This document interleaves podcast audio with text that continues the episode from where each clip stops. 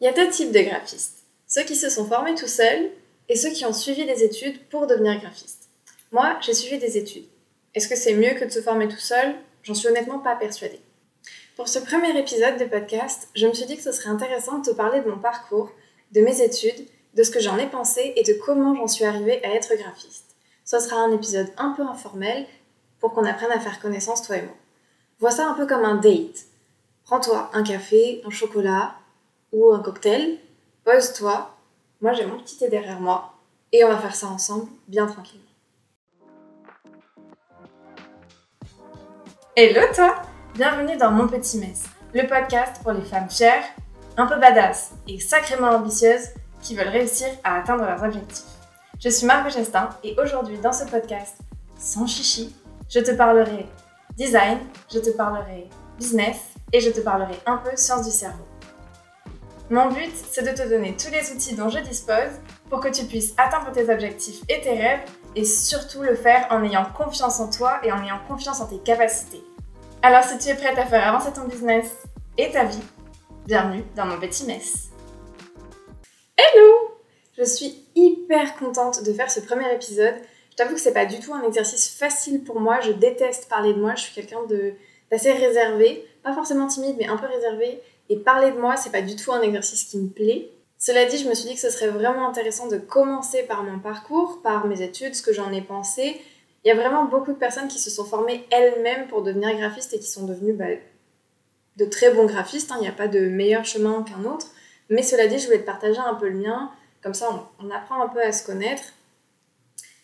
Et donc, si tu ne me connais pas du tout, je m'appelle Margot, j'ai 26 ans et je suis bordelaise. Je suis graphiste depuis maintenant euh, près de 5 ans, 4 ou 5 ans.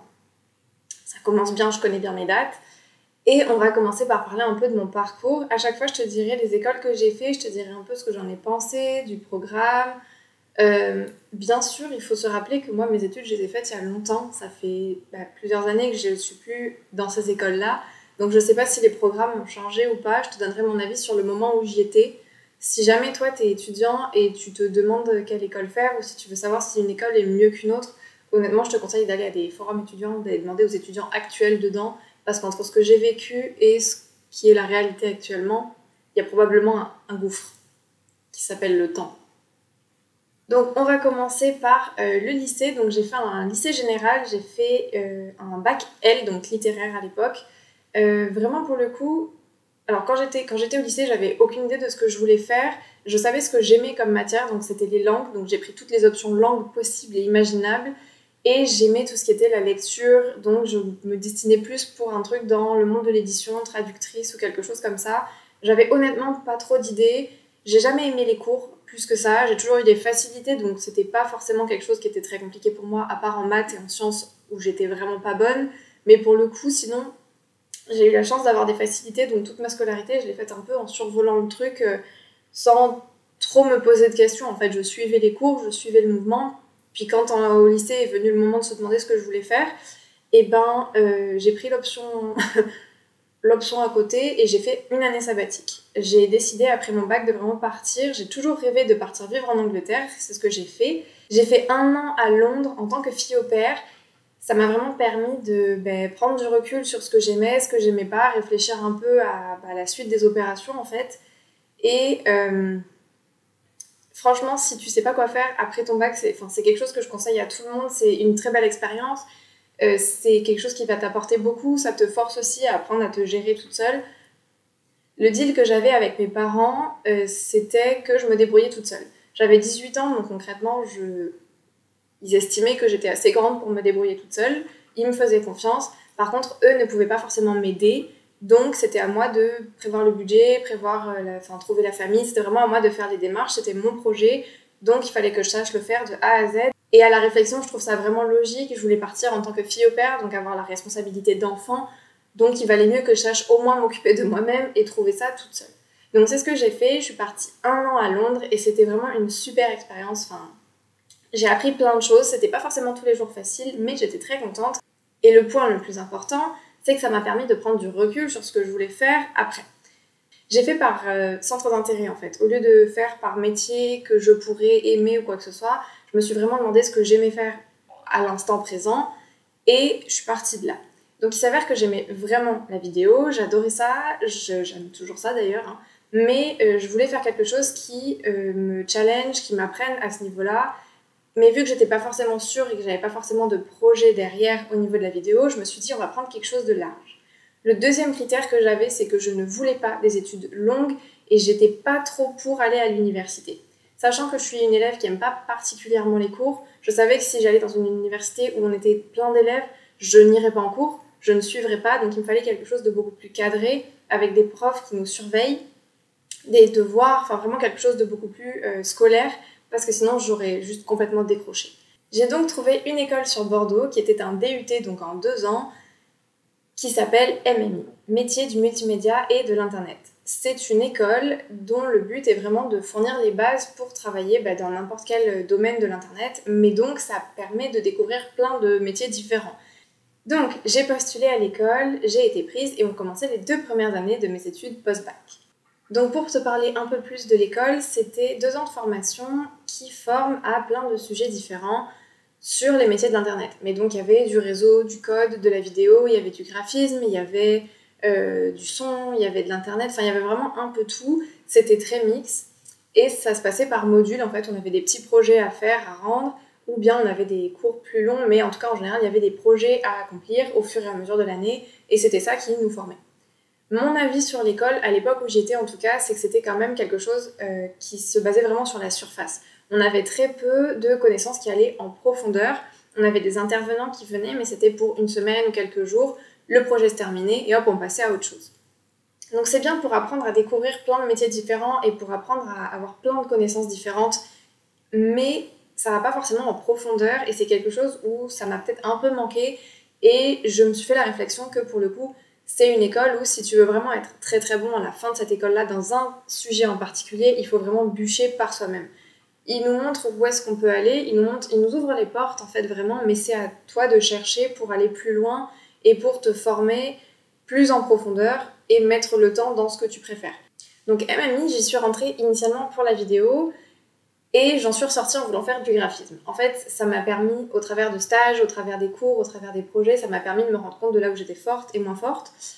Et ça m'a aussi permis de découvrir le graphisme, qui est quelque chose que je connaissais vraiment pas du tout avant. Enfin, je, je voyais ce que c'était, mais sans forcément comprendre comment ça fonctionnait. Et j'ai vraiment adoré. Et j'ai trouvé quelque chose qui m'attirait vraiment dans le graphisme. Et donc, je me suis dit que j'allais pousser une année de plus pour avoir une licence. Cette décision, a été mûrement réfléchie. Initialement, je voulais m'arrêter après mon DUT, surtout qu'on m'avait proposé un CDI dans une entreprise dans laquelle j'avais fait un stage en fin de deuxième année. Mais euh, je me suis dit, et les profs me l'ont dit aussi, il vaut mieux euh, continuer un an de plus pour avoir un bac plus 3. C'est honnêtement juste une question de chiffres, mais ça permet d'avoir le niveau licence. Et si jamais on veut reprendre des études derrière, c'est plus facile et ça fait un tremplin. Une chose par contre que j'ai faite à MMI et que j'ai adoré et qui était un peu hors cursus scolaire mais que j'aurais pas eu la chance de faire ailleurs je pense, c'est d'animer et de co-créer, enfin de co-animer et de co-créer une émission de radio. En fait, on avait une radio étudiante qui était menée par des élèves pour les élèves et ils proposaient aux étudiants de faire euh, une émission si on avait un sujet, s'il y avait des choses dont on voulait parler. Et avec une amie de promo, on a décidé de se lancer et de faire une émission.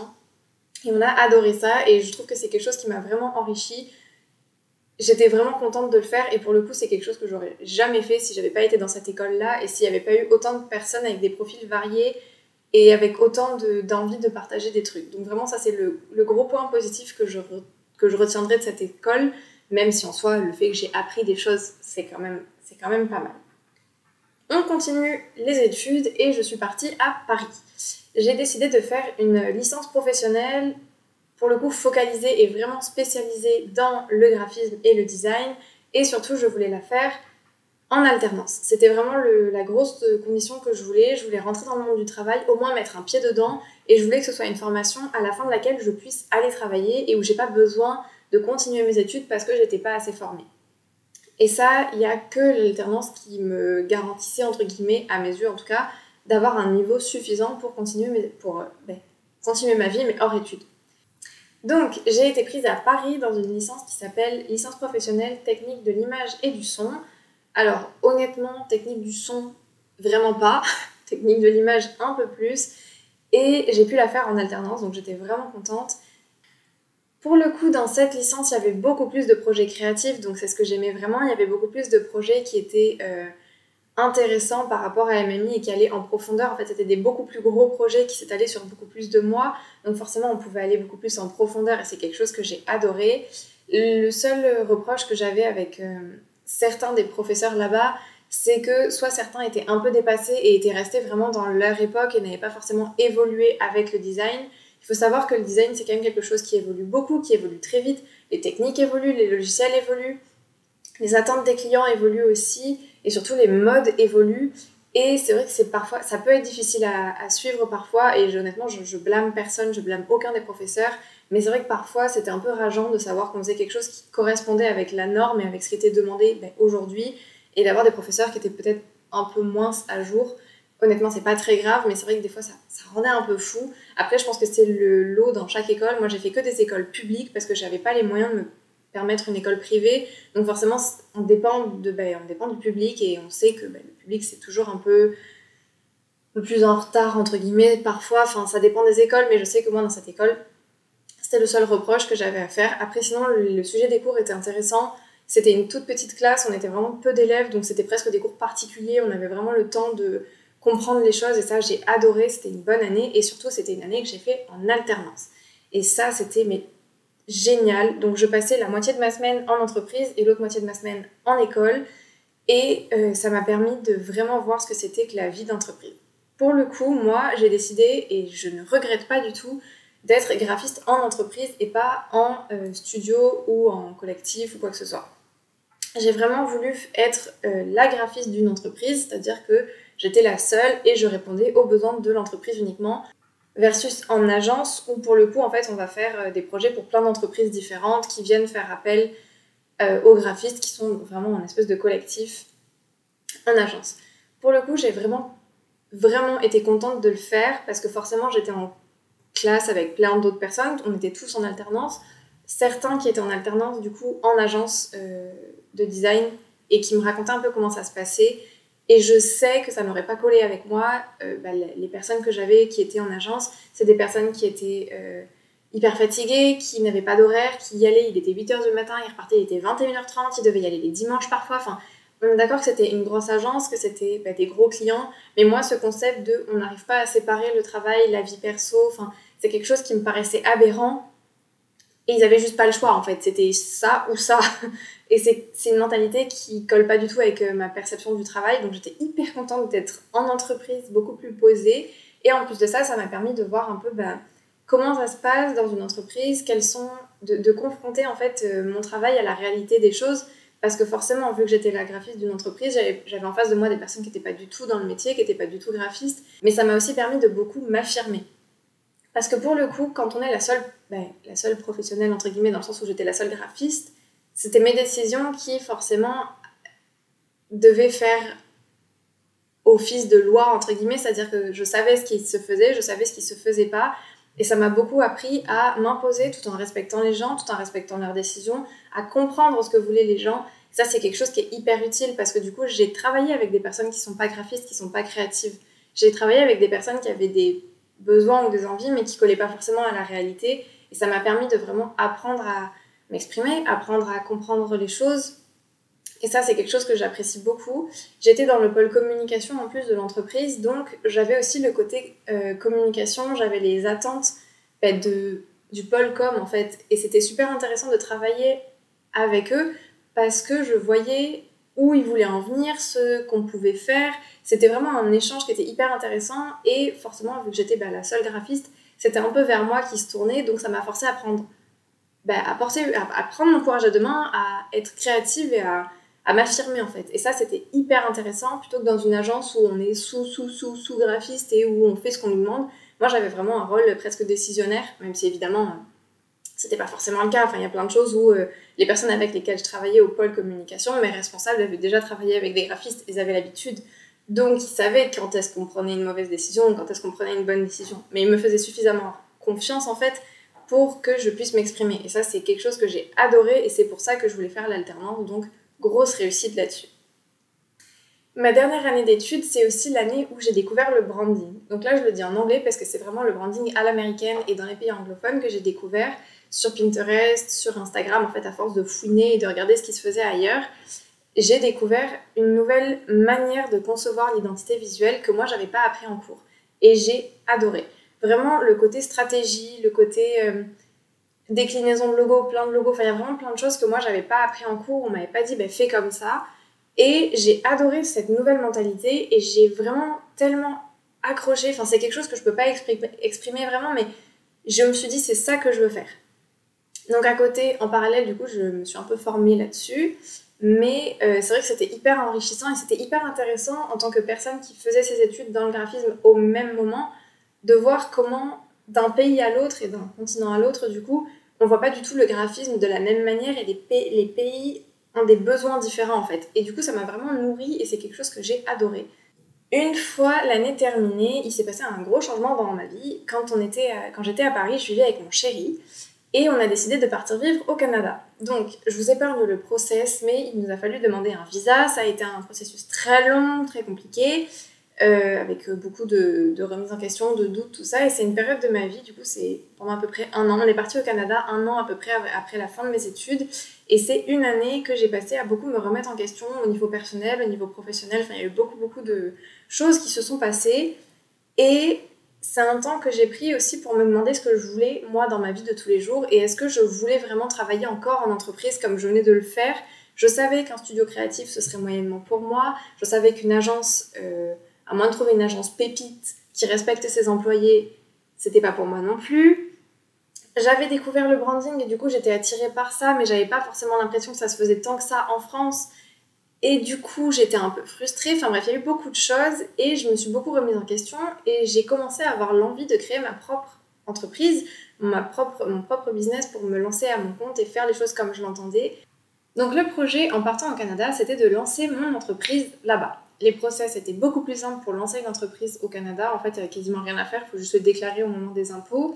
Et en plus de ça, la culture auto-entrepreneuriale au Canada et en Amérique du Nord est beaucoup plus ben, présente qu'en France.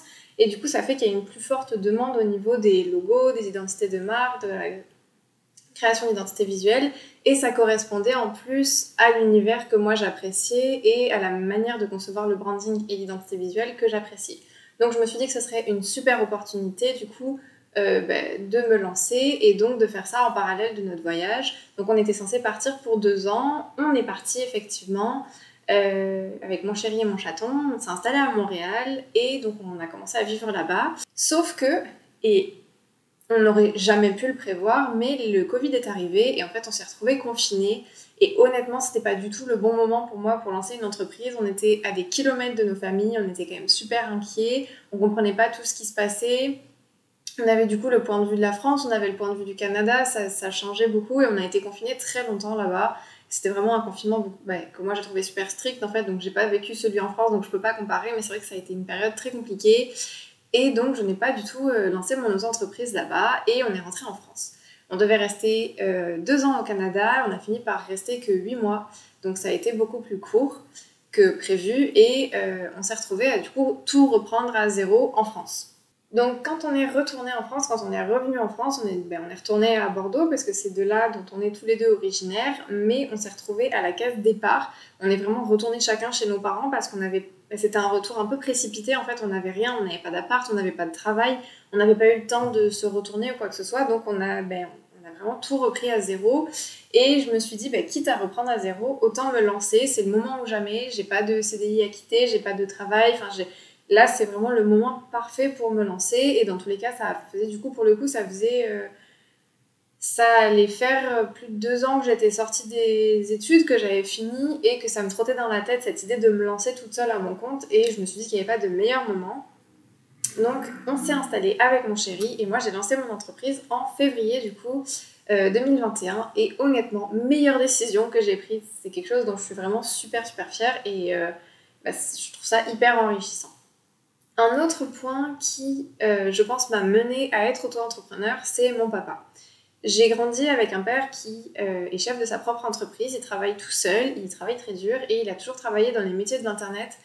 Euh, il a commencé en fait à peu près au moment où la naissance d'Internet est arrivée. Lui a commencé aussi, enfin il a toujours été dans le multimédia Et je l'ai toujours vu s'adapter, changer, se former lui-même. Il s'est vraiment toujours formé lui-même pour le coup.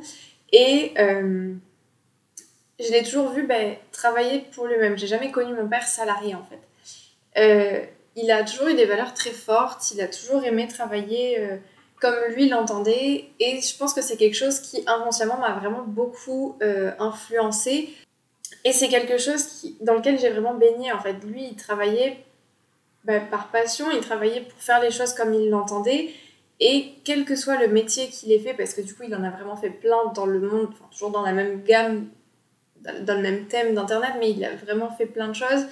Et il a toujours fait les choses en étant sûr de ce qu'il faisait et en étant formé à fond. C'est-à-dire qu'il passait des heures et des heures et des mois à se former, à toujours être, à toujours être à la recherche de la dernière petite nouveauté, de comment faire son travail, pour s'assurer en fait qu'il proposait un service hyper qualitatif, pour s'assurer qu'il aidait les gens au mieux possible. Et c'est quelque chose que j'ai toujours vu et je pense que c'est quelque chose que j'ai pris de lui un petit peu, enfin, cette espèce d'éthique de travail où on travaille bien, on fait les choses bien, on les fait à fond et on ne fait pas les choses si on n'est pas sûr de pouvoir faire quelque chose qui sera vraiment au top de nos capacités ça ne veut pas forcément dire qu'on fera pas d'erreurs, bien sûr, on en fera toujours des erreurs, mais c'est pas des erreurs qu'on fait parce qu'on n'a pas appris ou parce qu'on est un peu feignant ou parce qu'on avait un peu la flemme d'apprendre tel ou tel truc. En fait, on fait les choses vraiment bien. Je lui ai jamais vraiment dit, je pense, ça, que, que j'ai toujours beaucoup admiré pour ça, mais c'est vrai que c'est quelque chose où, en fait, avec le recul et à la réflexion, et, et ben, en, en, en reparlant maintenant et en y réfléchissant, c'est quelque chose où j'ai. Ben, c'est super respectable. En fait, il a jamais voulu travailler pour des gens qui l'auraient brimé ou qui aurait pas compris ou qui aurait ben, limité en fait ce qu'il pouvait faire et ça il a jamais été à l'aise en fait avec le fait de ne pas proposer le meilleur service possible parce que potentiellement il aurait un supérieur au-dessus de lui qui serait pas d'accord. Et ça c'est quelque chose que et j'ai remarqué du coup au cours de mes expériences professionnelles à moi, je déteste ça. Avoir un supérieur qui est un despote et qui fait juste la loi pour faire la loi parce qu'il est supérieur, enfin, c'est quelque chose que je comprends pas. Euh, je déteste qu'on me demande de faire quelque chose sans savoir pourquoi, sans qu'on m'explique pourquoi. Je déteste quand on ne peut pas juste parler dans son entreprise et dire Oh, j'ai vu qu'on fait ça de telle manière, mais je sais que dans d'autres entreprises, on fait de telle manière. Est-ce qu'on peut pas voir? Est-ce que. Enfin, proposer des choses, essayer d'améliorer de, des systèmes? En fait, le fait de ne pas pouvoir faire ça, parce que, soit parce qu'on est juste un tout petit, petit, petit boulon dans le, dans, dans, la machinerie et que ça ne sert à rien et qu'on n'a pas de voix, soit parce que nos responsables ne sont pas du tout à l'écoute. Enfin, moi, c'est quelque chose que j'apprécie pas du tout. J'aime pas du tout ce côté un peu hiérarchique et euh, je suis ton responsable et ma parole c'est de l'or et c'est la vérité absolue. C'est quelque chose que je déteste. Moi, pour moi, chaque personne a une, un intérêt, chaque personne a un point de vue et que ce soit le mien ou pas, ça n'a aucun intérêt du moment qu'on écoute en fait, qu'on partage et qu'on essaie d'apprendre de l'autre je, je sais qu'il y a plein de trucs où j'ai pas forcément raison, mais j'aime bien discuter quand même, essayer de comprendre les points de vue des autres.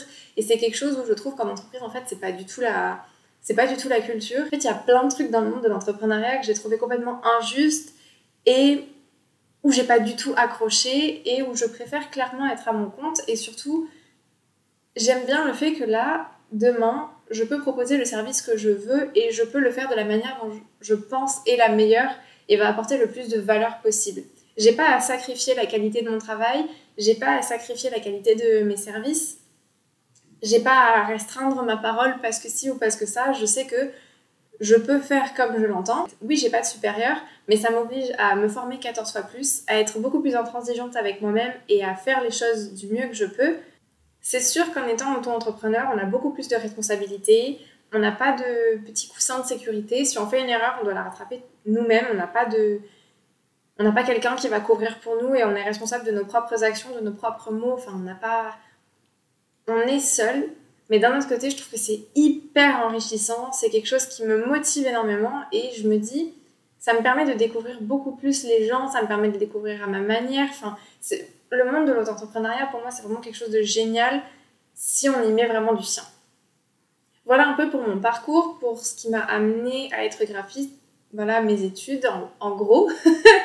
j'espère que ça t'aura plu, j'espère que ça t'aura peut-être donné envie. Je tiens quand même à revenir sur le débat, est-ce qu'on est obligé de faire des études pour être graphiste ou pas? Très honnêtement, je ne pense pas que ce soit une obligation de nos jours. Honnêtement, moi, mes écoles, ce qu'elles m'ont apporté, c'est d'être en contact avec des professionnels qui sont déjà des graphistes, qui intervenaient dans les écoles, avec qui j'ai pu échanger et qui m'apportaient leur point de vue de professionnel, qui travaillent tous les jours avec des clients. C'est quelque chose qui, je trouve, n'a pas de prix. Et c'est vrai que quand on se forme soi-même, on n'a pas forcément cet échange où on peut poser toutes les questions qu'on veut. Maintenant, j'ai aussi beaucoup appris par euh, mes camarades de classe, j'ai beaucoup appris par euh, les gens avec qui j'étais, j'ai beaucoup appris en entreprise. Donc, au final, j'ai autant appris en entreprise que j'ai appris par moi-même derrière par mes expériences en fait. Donc oui, je pense clairement qu'on peut se former pour être graphiste euh, soi-même avec YouTube, avec Instagram, avec Skillshare. Je sais qu'il y a beaucoup de cours dessus. Enfin, il y a vraiment plein de plateformes sur lesquelles on peut, on peut apprendre. Moi-même, par exemple, j'ai fait, j'ai payé des cours euh, en plus. Ça, je referai un épisode de podcast dessus, je pense, parce que je trouve ça intéressant de continuer à se former plus tard dans sa carrière, entre guillemets, mais ça, je ferai un épisode à part. Mais pour en revenir à est-ce qu'on peut être graphiste sans, sans passer par une école, très clairement, je pense que oui. Mais par contre, il faut être intransigeant avec soi-même. C'est-à-dire que quand on est graphiste, quand on est, bah, moi en création d'identité de marque, j'ai un devoir et j'ai des responsabilités par rapport à mes clients. Et quel que soit le, type de graphisme que vous voulez faire, la branche dans laquelle vous voulez vous spécialiser, que ce soit en web design, en création d'affiches ou quoi que ce soit, dans tous les cas, on a une responsabilité envers nos clients, on a un devoir envers nos clients et on doit s'assurer de fournir un, un, service qui va leur servir, qui va les aider à atteindre leurs objectifs et de pas juste vendre du vent en fait.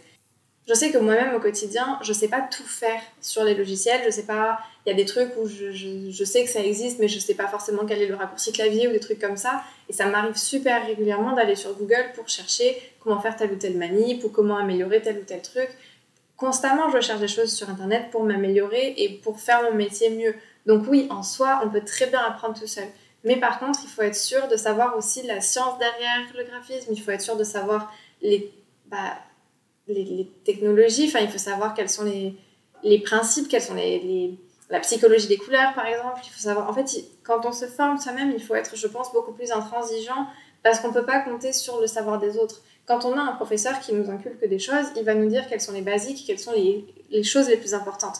Quand on se forme tout seul, forcément, on, sait, on aura plus de mal à jauger ce qui est hyper important de ce qui est moins important. Donc à ce compte-là, autant considérer que tout est très important. Bien sûr, après, ça dépend des, personnes. Hein. Moi, je suis quelqu'un qui a une éthique de travail très très forte et qui est hum, très droite et qui est très exigeante avec moi-même pas forcément avec les autres parce que chacun fait bien comme il veut, mais c'est vrai que mon avis sur la question, c'est oui, on peut se former tout seul. Il faut vraiment prendre le temps de le faire. Par contre, moi, ça m'a pris trois ans d'études pour en arriver à peu près au stade où j'en suis. Et encore, je continue à me former. Donc, ça risque de prendre du temps. Mais si tu es motivé, si tu es passionné et si c'est quelque chose que tu veux vraiment faire, je pense que se bloquer parce qu'on n'a pas fait d'études, ce serait vraiment dommage. Et on risquerait de perdre des personnes qui sont très talentueuses. Donc, oui, fais-le, mais fais-le bien. c'est ma seule. c'est vraiment ma seule conclusion. Donc voilà, j'espère que ce petit épisode t'aura plu, j'espère que tu auras appris des choses, euh, j'espère que tu auras trouvé ça intéressant. Bien sûr, si tu as des questions à me poser ou des points que j'ai pas tout à fait euh, abordés, tu peux tout à fait me les poser sur Instagram, Margot Gestin, c'est là où tu me retrouveras le plus souvent. Je suis encore en train de travailler sur mon site, c'est www.margotgestin.com. Je travaille dessus, il sortira dans pas trop longtemps, mais pour l'instant, je suis en train de le refaire, donc et un peu de patience. Après, tu pourras retrouver toutes les notes de podcast, tous les épisodes dessus. Je te mettrai aussi dans la description de l'épisode les écoles, le nom des écoles que j'ai fait avec le lien pour que tu ailles les voir si tu veux. Après, sache que je les ai faites il y a quelques années, donc potentiellement les, euh, les professeurs ont changé, les sujets ont changé, les cursus ont changé, mais au moins tu auras toutes les informations. Je te souhaite de passer une excellente semaine et je te dis à la prochaine fois. Bye